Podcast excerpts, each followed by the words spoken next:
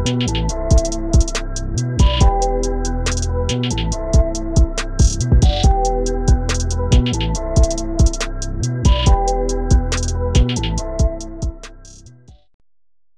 what's good? Top of the top, episode 223, Stash House Podcast. Your boy Tyler checking in.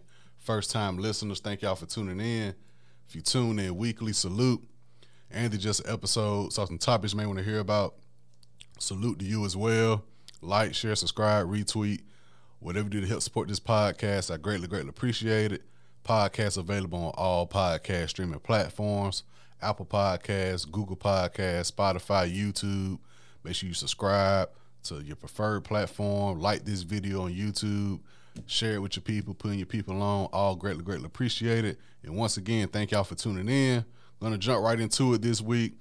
First, with some wrestling news. Last week, the wrestling community, we took a couple losses last week. So I want to touch on that real quick. First, last Wednesday, we got the news of the legendary Terry Funk passing away at the age of 79. Terry Funk, wrestling legend, hardcore legend, definitely. My fondest memory of Terry Funk because he's been out for decades, and I got to experience some of his matches in early to the mid 2000s. But ECW, One Night Stand, 2006, if I'm not mistaken. That's the one where RVD and John Cena main evented. One, I bought that on DVD back in 06. I bought it on DVD, and during that event, the event overall is a great uh, pay per view. So if you got the Peacock app, I definitely recommend you check out ECW One Night Stand 2006 and 2005, really. But in 2006, it was a match Terry Funk and Tommy Dreamer versus Edge and Mick Foley. And oddly enough, we just coming off of what possibly was Edge last match as well a couple weeks ago. Then to turn back around and have this news, which kind of crazy. But that was a tag team match, hardcore tag team match. Crazy, crazy match. If you watch any match from that pay per view, I highly suggest that tag team match Terry Funk, Tommy Dreamer versus Edge and Mick Foley.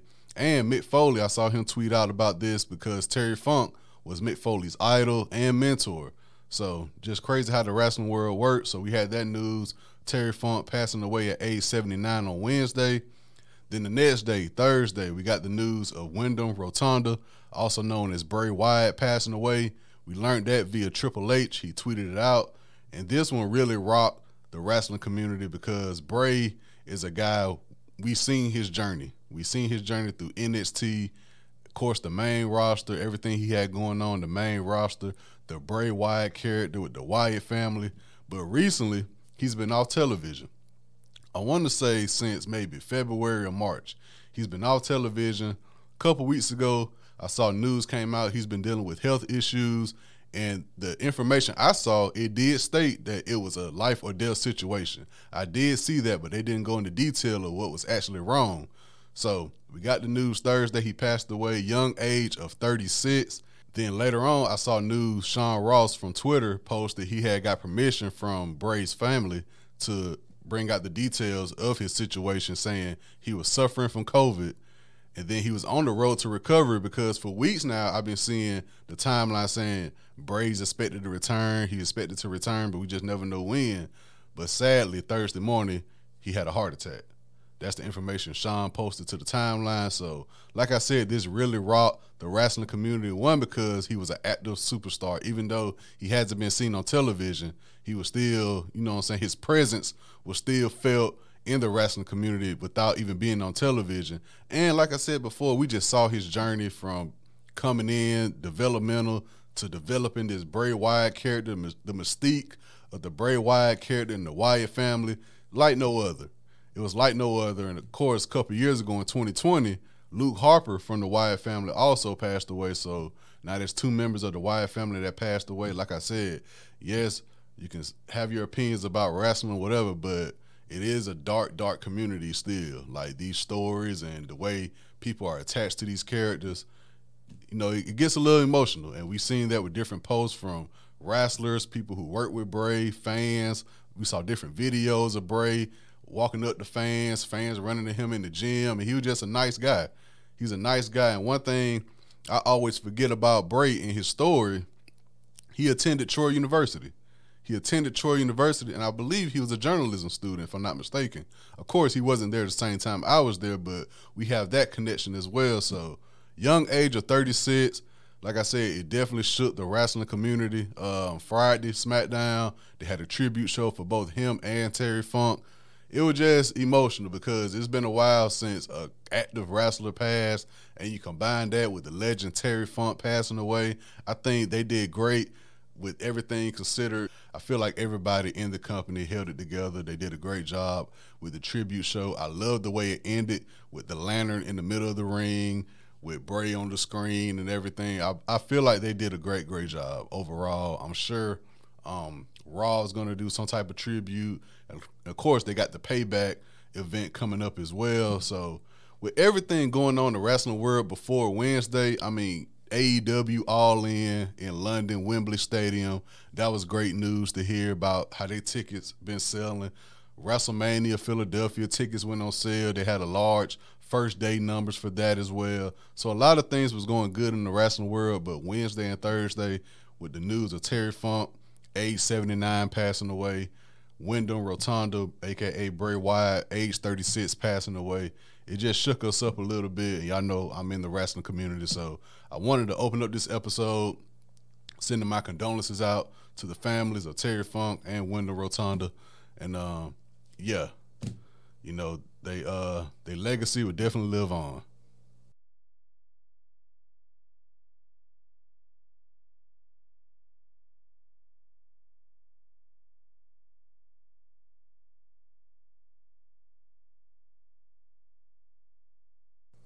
Now, college football is back. We had a couple games over the weekend, but the quote unquote official kickoff to college football for me this weekend, Ohio State returns to the field after a heartbreaking loss in last year's college football playoff semifinals. The loss to Georgia, literally, as the clock struck midnight to 2023, we lost the game on a field goal kick one of the worst kicks I ever seen in my life watching a football game. But that's old news. It's time to flip the page. A new chapter in Ohio State Buckeyes football. And this weekend, it begins. So, first, let me read off our schedule to y'all. First, and I got the schedule up on the screen too, as well, for people watching on YouTube. Week one, we got Indiana. Then we have Youngstown State. Western Kentucky, Notre Dame, Maryland, Purdue, Penn State, Wisconsin, Rutgers, Michigan State, Minnesota, and of course, the last game of the season against the team up north, also known as Michigan. Now, in terms of schedule, I'll let y'all know right now. I will miss, if not all, of game one because I have a wedding to attend. And the wedding start time and the game start time are at the same exact time. So depending on how long the wedding go and everything, I may catch some of the game while I'm on the road. Of course, I'll try my best, listen to the radio gameplay, but as it looks like right now, game one, I will miss most, if not all of game one. So that's that on that. Of course, in terms of scheduling, y'all know me, I take it week by week. I do see we have a few Big Ten games, conference games on the schedule. I always look out for those. You never know when you might have a sleep weekend or a team that just wants to ruin your season. So of course I take that week by week. Clearly, clearly we need a win against Michigan this year. They beat us the past two years. But I'll focus on that throughout the season. What I'm here to do this week, just get my expectations for both the offense, defense, Ryan Day, who's the impact players, and all that good stuff. So, first, let's get right on into it. My biggest question going into the season starting quarterback. Starting quarterback, of course, CJ Stroud went to the NFL draft. He got drafted to the Houston Texans. And yes, if you're wondering, somehow, some way, on one of my fantasy football teams, I managed to get Justin Fields, Jaxon Smith-Njigba, and CJ Stroud. Now, you want me to be honest? I wanted Garrett Wilson. Shout out to my boy Jake. He snatched up Garrett Wilson before I did. And uh, I can't think of who got Chris Olave. But I did get Justin Fields, Jaxon Smith-Njigba, and CJ Stroud. But don't sleep on my team because I do got some heavy hitters as well. But just to let y'all know. First, my biggest question going into the season quarterback. Who's going to be the starting quarterback at the time? We got Kyle McCord, who's a junior, Devin Brown, who's a sophomore. From what I'm hearing, both of them will get playing time against Indiana because Ryan Day has not officially named either of them a starting quarterback. So we'll see how it goes. We got to see the product on the field first. Of course, Ryan Day, Hartline, They're taking turns with the offensive play calling. So we got to they got to get that chemistry down pat because I feel like our quarterback play opens up our running game, and that's when I feel like Ohio State is at its best. When the running game is going great, then you can balance out with the passing. I believe we damn near unstoppable in that. I believe we unstoppable when it comes to that. So I got to see the product on the field. Sadly, like I said, I'm going to miss most, if not all, of game one. But that's what highlights for. I'm really not a highlight guy because you really can't see every little thing that you want to see. But we'll see how it goes. Running back, running back. If we can stay healthy, I believe we'll be solid in that department. We got TreVeyon Henderson returning and Miyan Williams. That's been our Achilles heel for the past couple years at running back, staying healthy. I'm also seeing Evan Pryor on the depth chart as well. I'm not sure if Chip and Hayden will be around, but if they're around, we can be really, really deep at the running back position. But TreVeyon Henderson, Miyan Williams, those two guys stay healthy. I believe we'll be straight in terms of running back. And of course, wide receivers. Me personally, I believe we got the best wide receiver corps in the nation. Of course, number one, Marvin Harrison Jr., top receiver in the nation. Also, Emeka Egbuka. Those two combined last year, 2,414 yards and 24 touchdowns. So with those two doing their thing, we got room for Julian Fleming to make some plays, Jalen Ballard, Xavier Johnson, Carnell Tate. With all the attention on Marvin Harrison Jr., Egbuka should already be able to eat. Then you put that where he can make plays. I believe our slot receivers, they got open space to make things happen. Goes back to what I said play calling, quarterback chemistry, running backs doing their thing. In terms of offense, offensive line, I wonder if one of these quarterbacks are good on their feet.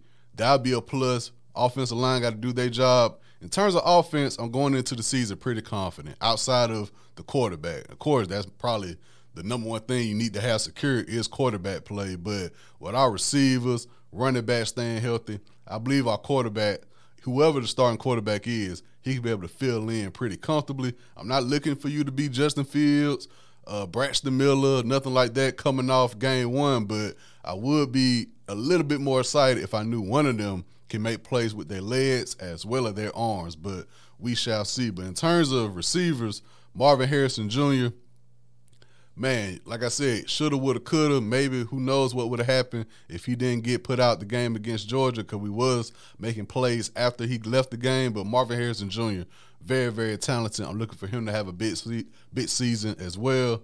So in terms of offense, I feel like at running back, long as we stay healthy, we can make plays. Wide receiver corps should be able to make plays. But the question of quarterback, I mean, that's coming off a starting quarterback for the past two, three years, going to the draft. That happens. We'll see how it goes game one, who's the favorite leading forward. So we'll figure that out as we go. But my biggest concern is definitely the defense and Ryan Day. Now I say Ryan Day because I do feel like the seat is warm. I'm not gonna say he's on the hot seat, but I definitely feel like it's warm right now. And we gotta get back to, yo, man, stay with what got you to the dance. If a balanced offense is what get us winning, get us on the board early, let's stay with that running game. Get the running game going. Let the offensive lineman make holes. That opens up the passing game. Like I said, we pretty deep in terms of wide receivers. So of course Marvin Harrison might get double teamed. That made room for Egbuka. Egbuka can make plays. And then you got these slot receivers who everybody's confident in. Allow them to make plays as well. Hey man, that sounds like a recipe for success in my opinion. And like I said, we'll see how the quarterbacks play. If one of them good on their legs, you can like I said, if you're doing uh, sharing playing time with the quarterbacks. If one better with his arm, the other one better with his legs, who's the smarter one out the two? Hey man, that's a recipe for success. Get what got you to the dance, man. I don't care if Henderson is six attempts, 30 something yards. Allow him to keep going. At least let both of them average Miyan Williams and TreVeyon Henderson. You allow them to each have at least 15 rushing attempts early and then we just go from there, I wouldn't be mad. At least you tried. Our defense, that front four, once again, I want a nasty front four. get some pressure on that quarterback, close in those holes for the running game. I believe we'll be all right front four. Linebackers play smart, be able to read that offense. Scrambling quarterbacks uh, definitely an Achilles heel for our defense. Play smarter, but the safeties and corners, I don't have nothing for them. They they'll get burnt. They'll get pass interference calls. Our safeties and corners definitely a huge question mark for my defense. It's nothing I really can't. I've been saying it for the past few years in terms of safeties and corners. Hey man, some games we just go get burnt. Some games we're gonna have shootouts. Once again, I'm positive we're gonna come into this season a second half team again. I don't like it. I like from quarter number one.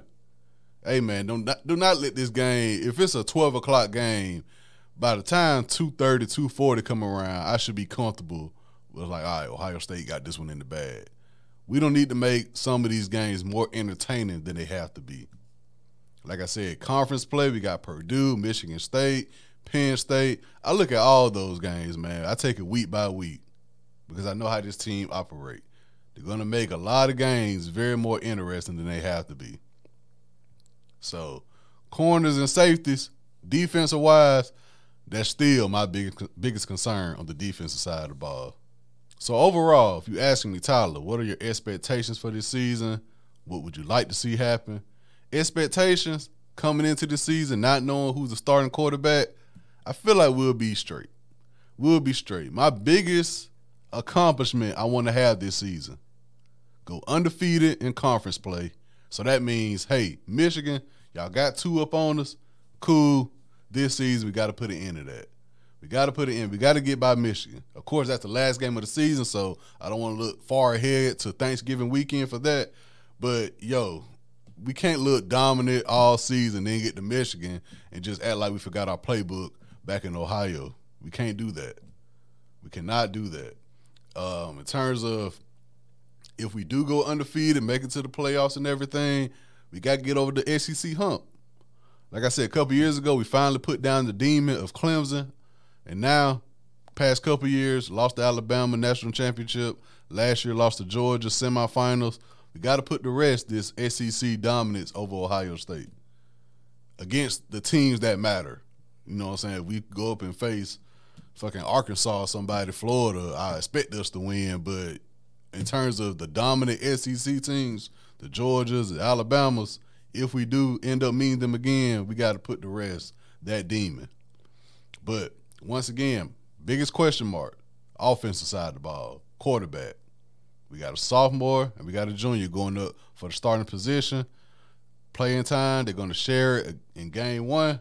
We'll go from there. Defensive side, corners, safeties. Man, I just don't want to get burnt.